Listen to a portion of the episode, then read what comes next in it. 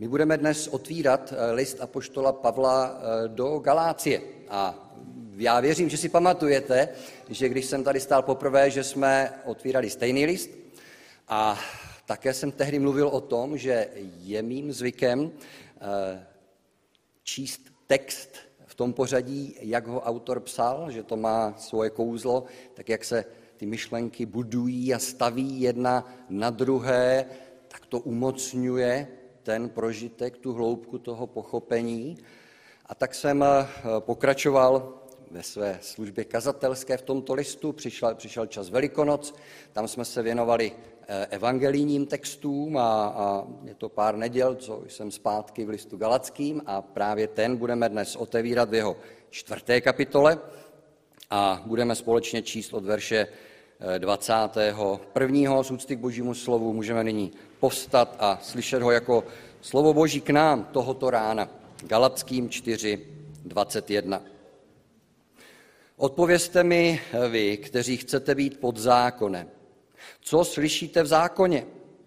Čteme tam, že Abraham měl dva syny, jednoho z otrokyně a druhého ze ženy svobodné. Ten z otrokyně se narodil jen z vůle člověka ten ze svobodné podle zaslíbení. Je to řečeno obrazně. Ty dvě ženy jsou dvě smlouvy. Jedna z hory Sinai, která rodí děti do otroctví, a to je Hagar. Hagar znamená horu Sinai v Arábii a odpovídá nynějšímu Jeruzalému, neboť žije v otroctví i se svými dětmi. Ale budoucí Jeruzalém je svobodný a to je naše matka. Vždyť stojí psáno, raduj se neplodná, která nerodíš, jásej a volej, která nemáš bolesti, neboť mnoho dětí bude mít osamělá více než ta, která má muže. Vy, bratři, jste dětmi zaslíbení jako Izák. Ale jako tenkrát ten, který se narodil pouze z těla, pronásledoval toho, který se narodil z moci ducha, tak je tomu i nyní. Co však říká písmo? Vyžeň otrokyni jejího syna neboť syn otrokyně nebude dědicem spolu se synem svobodné. A proto, bratří, nejsme syny otrokyně, nýbrž ženy svobodné. Tu svobodu nám vydobil Kristus. Stůjte proto pevně a nedejte si znovu na sebe vložit otrocké jeho. Skloňme se k modlitbě. Pane Bože, my ti děkujeme za to, že jsi Bůh, který se Zjevuje si Bůh, který jde člověku naproti. Děkujeme ti za dar tvého slova, které si inspiroval svým duchem, ve kterém se člověk smí s tebou setkat, protože je živé. Ty skrze něj mluvíš a ty skrze něj proměňuješ lidské životy. Toužíme potom, abychom tě takto dnes ráno mohli zakusit jako živého a mocného a milujícího Boha, Boha Otce. Prosíme, dotýkej se nás, formuj v nás Ježíše Krista. Amen. Posaďte se.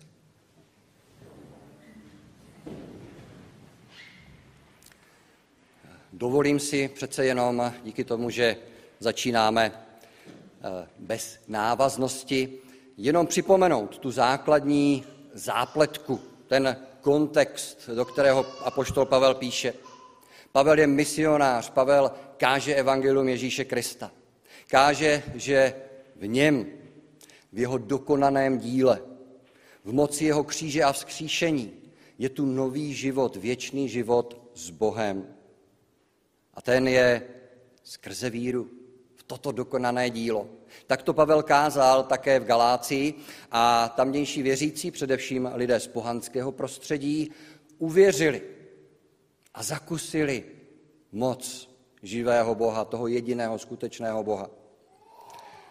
Nicméně krátce, nedlouho poté, co Pavel opustil tyhle končiny, přišli do Galácie jiní učitele. Také se prezentují jako křesťané, jako věřící v Ježíše Krista. Ale to, co přinášejí, se liší od toho, co kázal Pavel. Pravděpodobně hovoří o Pavlově evangeliu jako o něčem, co bylo možná dobré eh, na počátku, ale co není úplné. A vysvětlují těm galackým věřícím z pohanů, že k té své víře v Krista, která jistě je dobrá a nutná, je třeba také přidat podřízenost Mojžíšovu zákonu. Nechat se obřezat. Ta otázka, která stojí v pozadí, je, kdo jsou skutečné, pravé děti Abrahamovi, kdo jsou to ti jeho potomci, ti dědicové, zaslíbení, které dostal. Že v jeho potomku Bůh požehná všechny národy. A tihle judajisté, tak to jim říkejme, zvěstují těm eh, nedávno narozeným věřícím v Galácii, že aby byli plnohodnotnými dětmi, musí se de facto připojit k lidu božímu, který je definován autoritou zákona, obřízkou, těmito věcmi. Když se to Pavel dozvěděl, tak se v něm probudil bojovník za evangelium, za ryzost evangelia. Uvědomuje si, že takovéto evangelium, které zjednodušeně řečeno káže Kristus plus něco dalšího, je evangelium jiné, je evangelium falešné, je to evangelium, které svádí věřící na cestí, na cestu, která nevede do cíle. A jelikož miluje Boha, miluje jeho evangelium, miluje tyto lidi, musí se ozvat. Není mu dopřáno tam cestovat, být tam osobně, jakkoliv by potom toužil, píše list. List, který je plný argumentů, často plný emocí. Argumentů, které se snaží dokázat, že to evangelium judaistů není správné a že to, co koresponduje s písmem a ze zkušeností a tak dále, je to Pavlovo evangelium. A tak s tímhle vědomím teď přistupme k tomu dnešnímu textu, který je jedním z těchto argumentů a je to argument z písma, na základě písma. A apoštol Pavel se v něm vyjadřuje k té klíčové otázce. Mějte ji v hlavě. Kdo jsou praví potomci Abrahamovi? Kdo jsou dědicové zaslíbení? Jaké podmínky musí být splněny? Co se musí stát, aby někdo byl v této kategorii? Pavel i judajisté káží něco jiného. Pouze víra v Krista. Kristus plus zákon. Kdo má pravdu? A v tom svém argumentu tedy se obrátí přímo do zákona. To je samozřejmě velmi jaksi, moudrý argument, jestliže se oháníte zákonem. Pojďme spolu číst zákon a pojďme slyšet, co v něm je. A slyšet to znamená více než jenom si ho přečíst a možná si to propojit s jakými si zažitými stereotypy. Slyšet znamená chtít opravdu rozpoznávat, co je tam řečeno a být ochoten a připraven se tomu sdělení podřídit.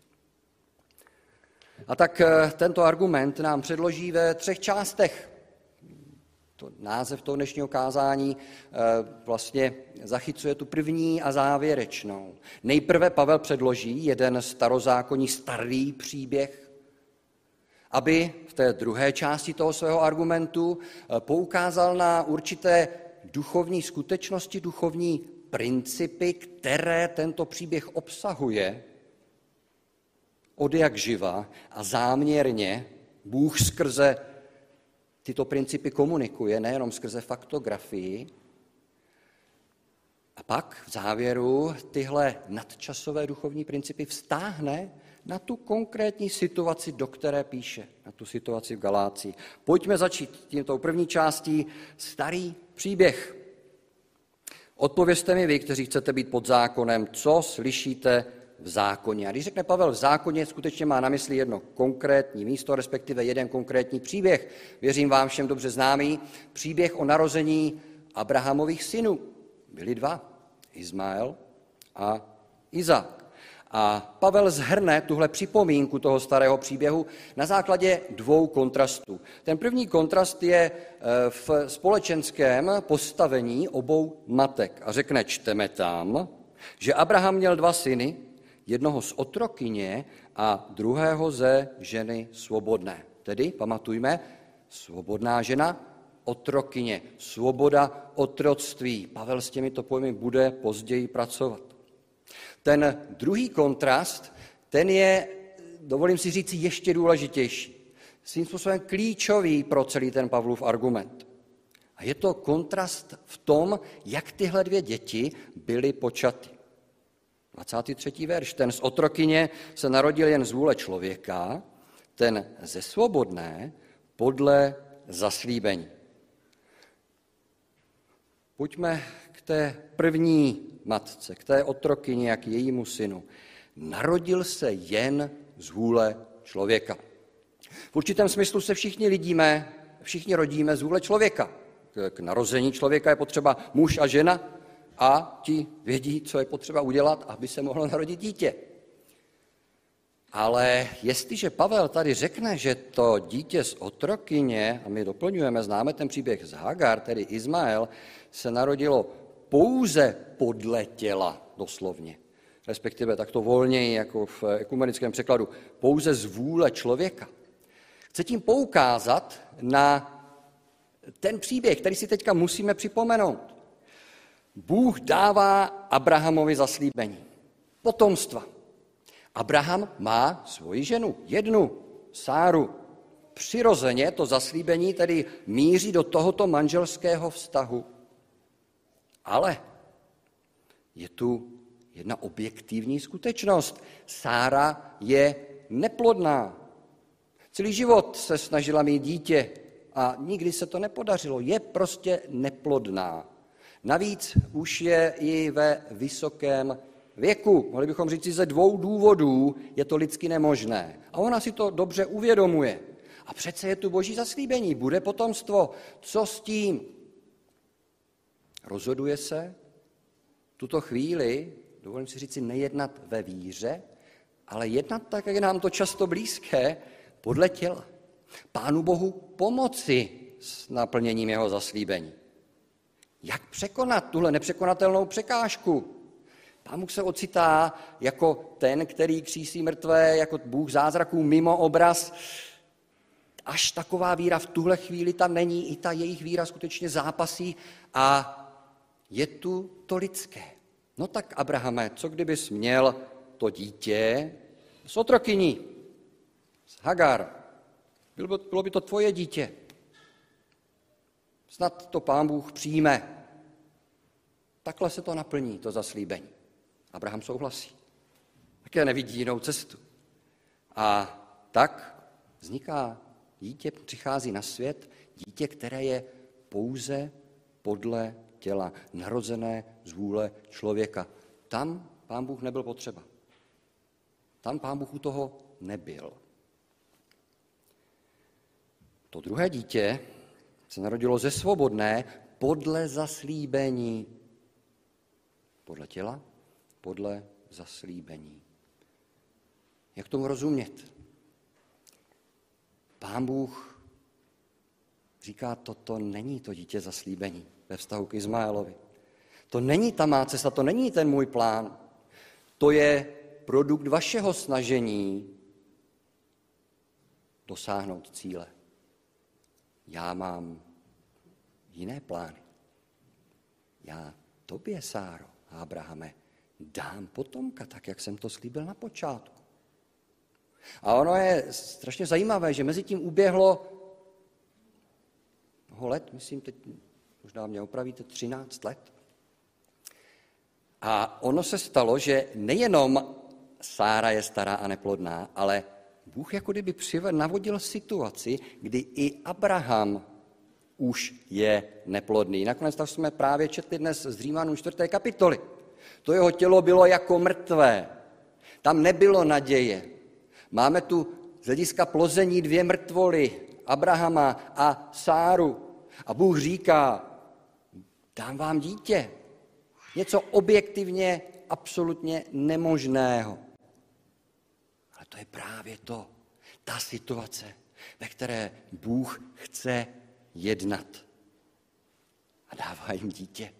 Dítě, které není výsledkem lidského snažení, přičinění, pomáhání Pánu Bohu s tím, jak naplnit zaslíbení, ale je výsledkem božího milostivého daru, na kterém člověk nemá žádný podíl, na kterém člověk je jenom jako mrtvý, ale věří, že když Bůh říká, že křísí mrtvé a že dává neplodným děti, že je toho schopen. Pojďme od tohoto starého příběhu nyní k tomu, k té druhé části Pavlova argumentu, a to sice k tomu, co bychom mohli nazvat jako duchovní výklad. Pavel poukáže na principy, které se zcela zřejmě, já už jsem je naznačoval v tom, co bylo řečeno, zcela zřejmě v tom textu nacházejí a které mají nadčasovou hodnotu, které vypovídají o tom, jak Bůh jedná, když plní svá zaslíbení. A mimo jiné, a možná na prvním místě, jak Bůh jedná, když plní zaslíbení, že dá světu Abrahamova potomka, v němž všichni budou požehnáni.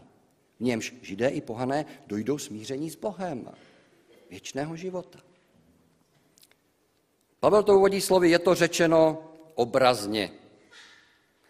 V poslovném překladu bychom četli, je to řečeno alegoricky. Co tím Pavel chce říci? Mohli bychom se možná dostat na cestí, kdybychom Pavlovi současníky, kteří alegorizovali, začali najednou vkládat v, tom jejich, v těch jejich postupech sem do čtení Pavla. Myslím si, že to není správná cesta. Pozorujme, co Pavel dělá. Už jsem to řekl. Pavel pouze poukáže na principiální záležitosti, které v tom historickém příběhu jsou. Pavel v žádném případě nespochybňuje, že ten příběh je prostě o tom, jak ty věci byly, ale má svoji druhou vrstvu, ze které se smíme učit, jak pán Bůh jedná, když plní zaslíbení. A jak to člověk může kazit, jak může člověk dojít na cestí, jak může produkovat něco, co nakonec nepřináší požehnání. Pavel předloží následující výklad. Ty dvě ženy jsou dvě smlouvy. Jedna z hory Sinai, která rodí děti do otroctví, to je Hagar. Dvě ženy. Víme, o kom mluví? Hagar, Sára. A řekne, to je s těmito dvěma ženami, je to jako se dvěma smlouvami.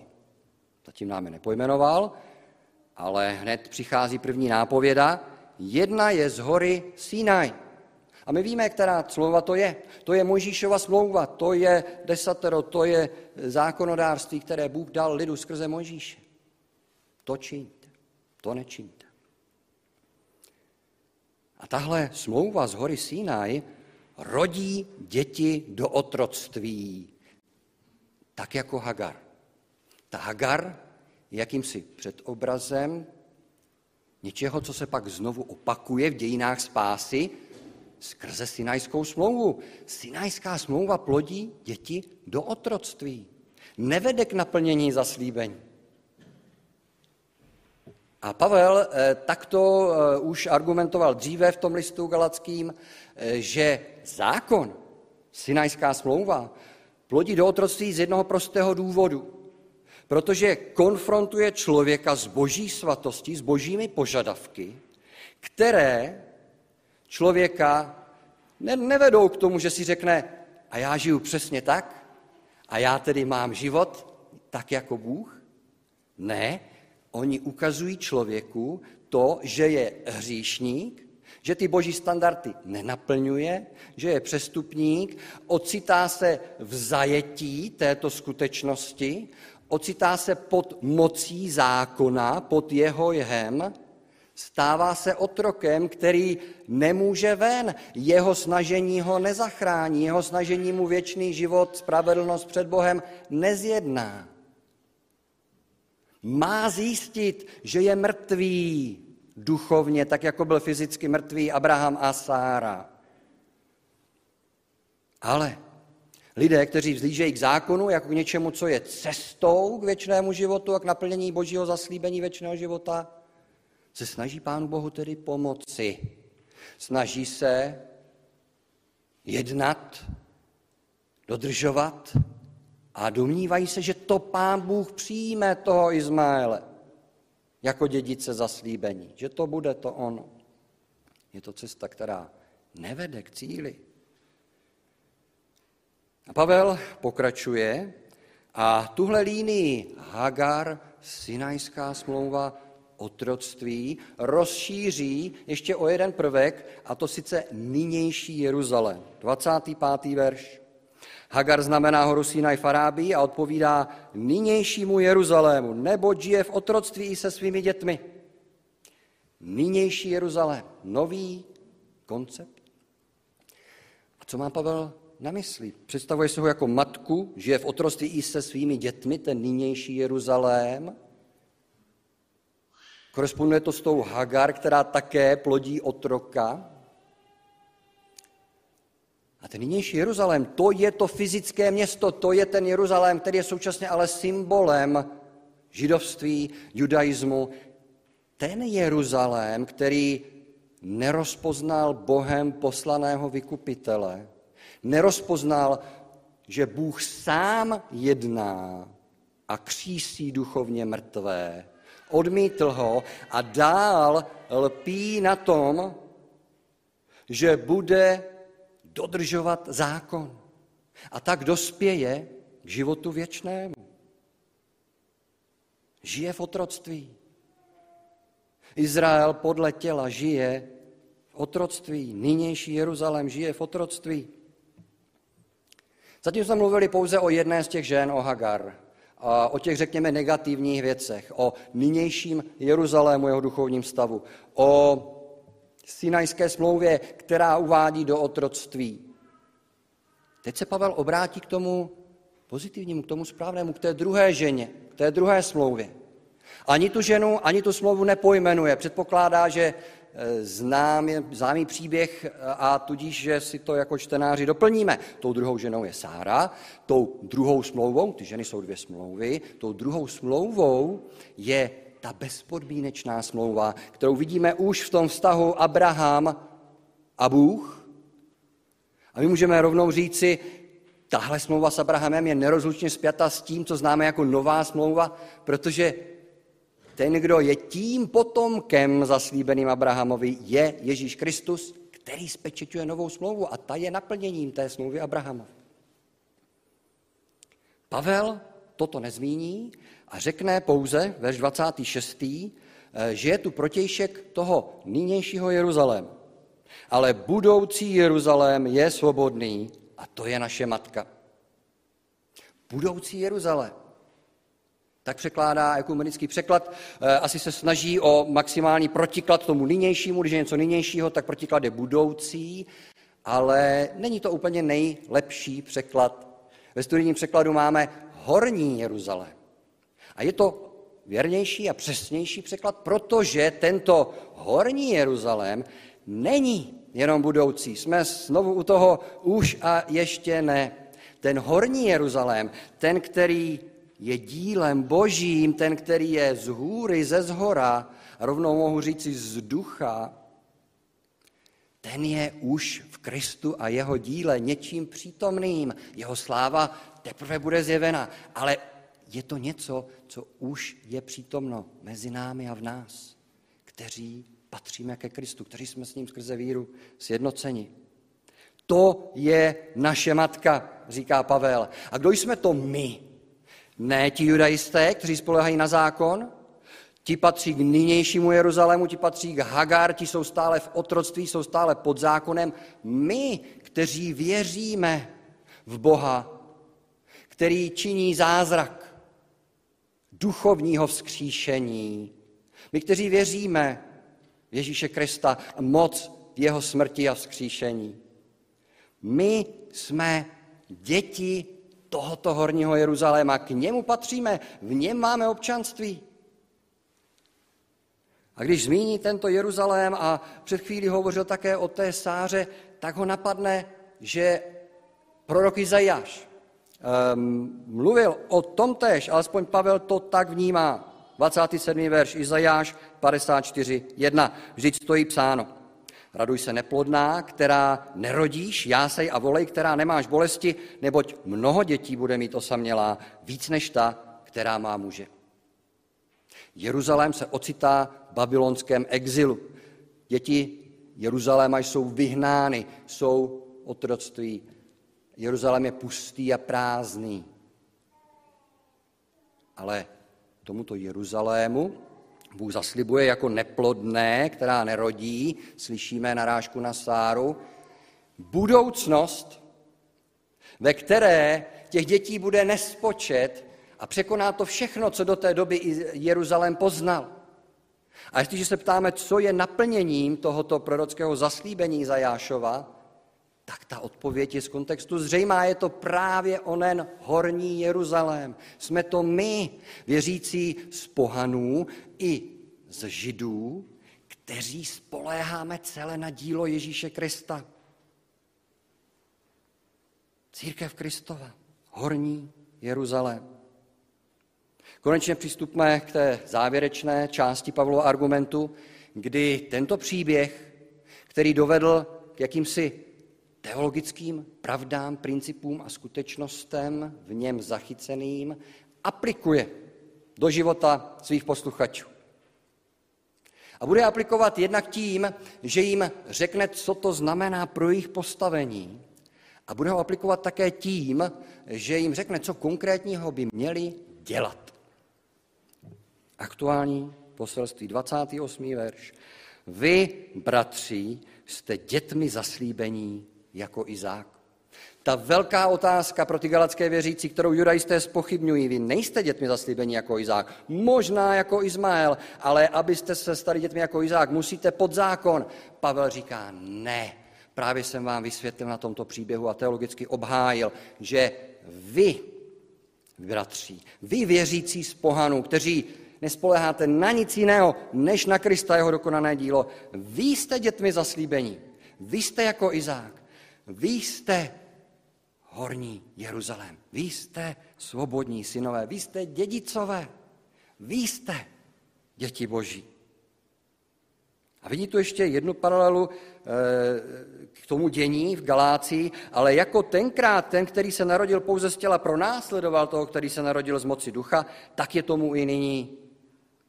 Drobná epizoda, jedna větička v tom starém příběhu, kdy je řečeno, že Izmael se posmíval uh, Izákovi. Je tam nepřijetí, je tam uh, odmítnutí, je tam nepřátelství. A i v tom Pavel vidí princip, který se v dějinách pak opakoval. Prvotní církev to právě zažívá.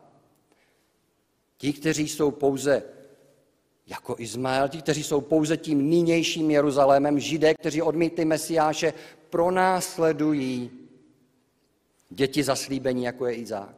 Církev Kristovu, z židů i pohanů, z věřících, spolehajících na boží zázrak nového narození, které je z hůry. Abychom mohli říci, vy galatští zakoušíte tohle pronásledování, protože judajisté vám tvrdí, že musíte přijmout ho zákona. Kdybychom to zobecnili, můžeme říct o další církevní pozdější historii, že věřící v úvozovkách podle formy, podle těla, náboženští, pronásledovali a pronásledují ty duchovní děti, děti víry, děti zaslíbení, ty děti svobodné. Tak to skutečně bylo a je. Co s tím? Ten starý příběh dává dokonce odpověď. 31. verš, a proto, bratři, nejsme syny otrokyně, nýbrž ženy svobodné. Promiňte, přeskočil jsem, potřebujeme teď 30. verš. Co však říká písmo, vyžeň otrokyni i jejího syna, neboť syn otrokyně nebude dědicem spolu se synem svobodné. Tohle je řešení. To jsou sářina slova. Sára si uvědomuje, jsou tam dva synové, že to nedělá dobrotu a že jenom jeden je ten skutečně syn podle zaslíbení a říká manželovi, tohle udělej, toho druhé potřeba vyhnat. Co k tomu řekne Bůh? Genesis 21. Jednej tak, jak ti Sára říká. To je správně, říká Bůh. Ano, ten, který je dítětem z těla, vy, kteří usilujete o získání boží přízně a naplnění zaslíbení většinou života skrze zákon, nebudete dědit spolu s těmi, kdo jsou dětmi božími pouze na základě víry v boží zaslíbení.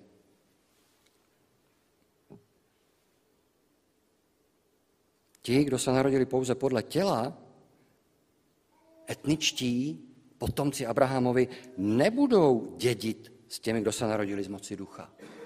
Pakliže se znovu nenarodí. Protože opustí zákon a spolehání na něj a jeho autoritu a podrobí se celé autoritě Kristově a uvěří v něj. A tak Pavel končí touto výzvou.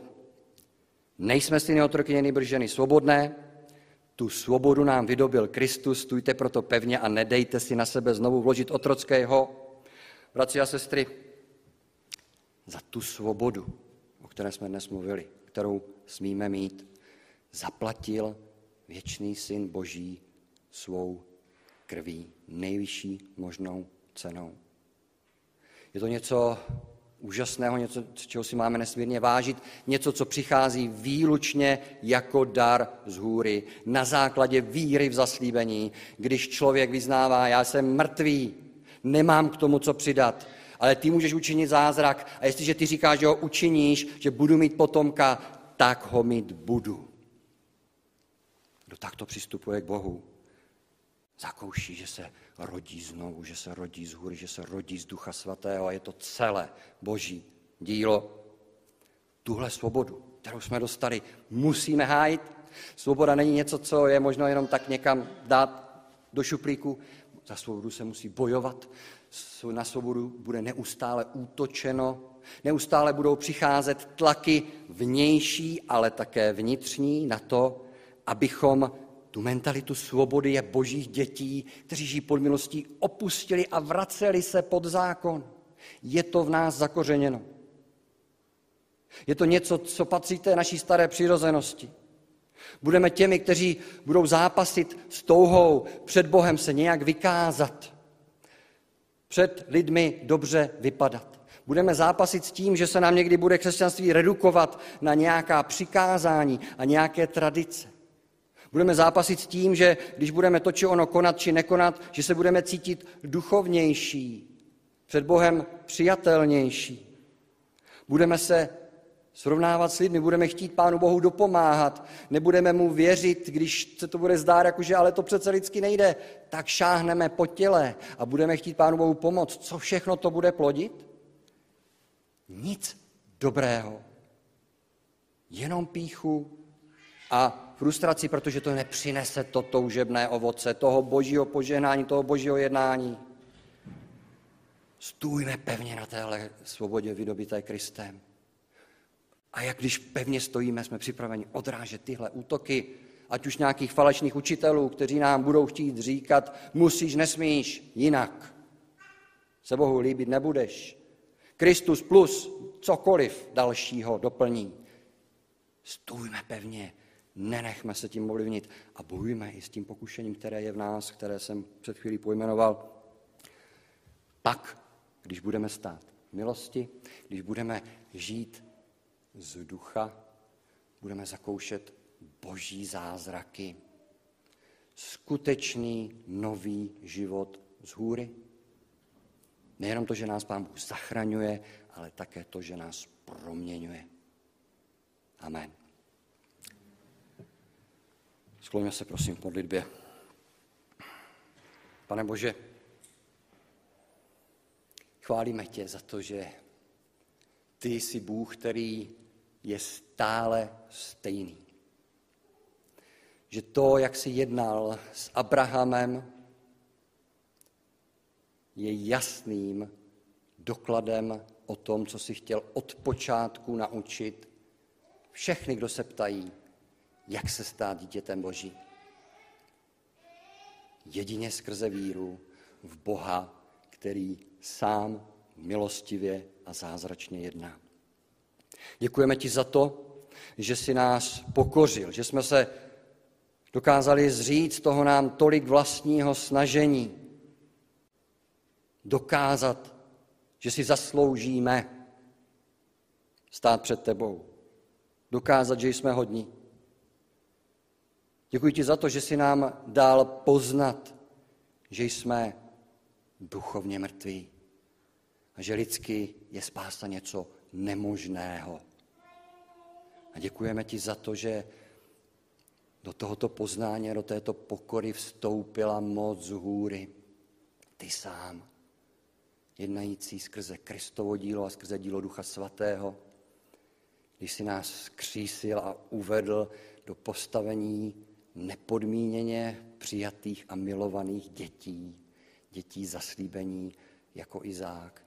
Pane, kež nás nic a nikdo o tuhle úžasnou svobodu nepřipraví, kež v ní zůstáváme, protože v ní je moc k zakoušení tebe sama, zakoušení věčného života, zakoušení proměny do Kristova charakteru.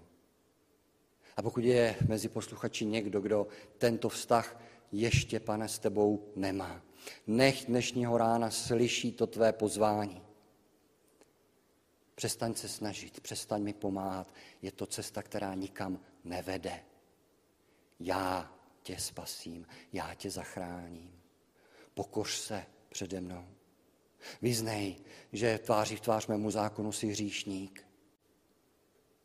A já tě z milosti spasím a učiním tě navěky svým dítětem, svým synem, svou dcerou. Amen.